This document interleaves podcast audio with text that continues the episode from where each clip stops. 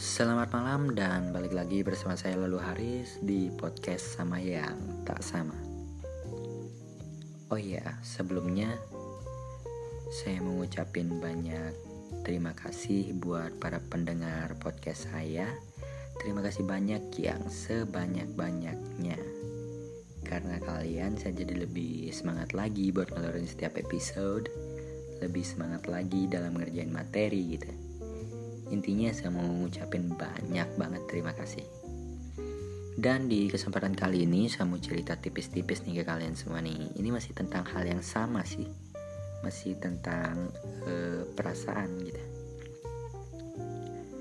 Saya mau nanya dong ke kalian semua rata gitu. kalian tuh pernah gak sih ada di posisi yang sebenarnya udah baik-baik aja gitu sebenarnya tuh udah nggak ada apa-apa udah biasa aja gitu udah nggak ada perasaan apa-apa sama sekali. Tapi kalian diem nggak nggak apa ya nggak nunjukin ke publik bahwa kalian udah baik-baik aja gitu. Dan yang publik tahu terakhir kali bahwa kalian pernah ngerasain um, luka yang sakit banget gitu dari seseorang Lalu setelah itu dengan begitu nggak sadar dirinya atau mungkin terlalu percaya diri kali ya Orang yang tadi nyakitin kalian datang seenaknya Terus say hello, nanyain kabar cuy. Sebenarnya itu kalian gak ngerasa apa-apa Rasanya udah gak ada tapi apa ya?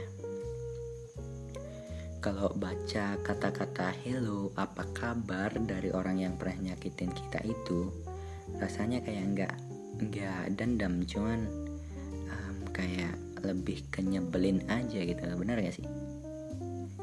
Kalian udah berusaha buat bangkit dari rasa down yang saya tahu itu nggak mudah. Dan dengan seenaknya setelah kalian bangkit gitu dia datang terus nanyain apa kabar. Gimana aja um, mungkin nggak sih kalau misalnya respon sama dia itu jawabnya sedang gak baik-baik aja gitu.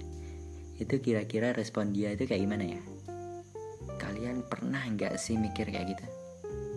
Yang kayak mungkin dia senang kali ya? Dia udah tahu um, kalau apa yang dia bikin bisa bikin kita sakit gitu. Dan begitu nggak tahu dirinya dia datang terus udah pergi dan yang anehnya tuh gini kalau abis nanya apa kabar nanya saya hello segala macam nanya kondisi kita itu udah cukup bersikap baik. Kayak tujuan kita itu untuk balas pesannya ya semata-mata karena um, untuk menjalin silaturahmi. Tapi seiring berjalannya waktu eh yang hilang malah dia gitu. Terus parahnya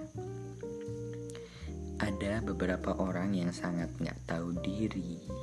Dia malah cerita ke orang-orang tentang hal-hal yang kurang baik dari kita.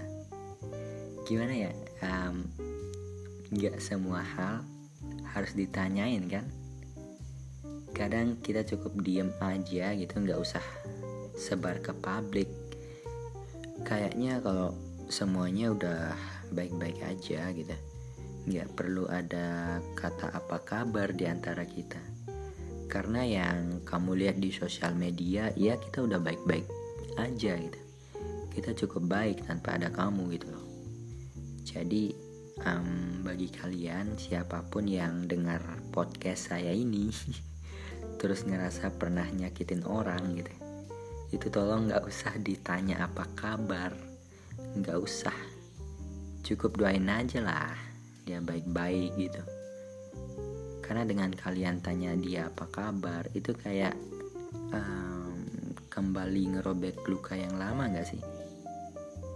Jadi nggak usah itu. Kalian nggak tahu seberapa susahnya dia bangkit dari rasa downnya kan? Kalian nggak tahu hal-hal apa yang udah dia korbanin untuk bangkit gitu. Jadi nggak usah tanya apa kabar gitu. cukup ya diam aja gitu karena Nggak semua apa kabar itu berarti peduli cuy. Kadang dibalik kata-kata apa kabar atau sekedar say hello itu banyak banyak meanings yang nggak sesuai sama kata-kata apa kabar tadi. Ngerti kan maksudnya? Gimana? Jadi um, semua hal nggak harus selalu ditunjukin nggak harus selalu ditanya gitu. Cukup diam diam itu udah lebih dari cukup kok sebenarnya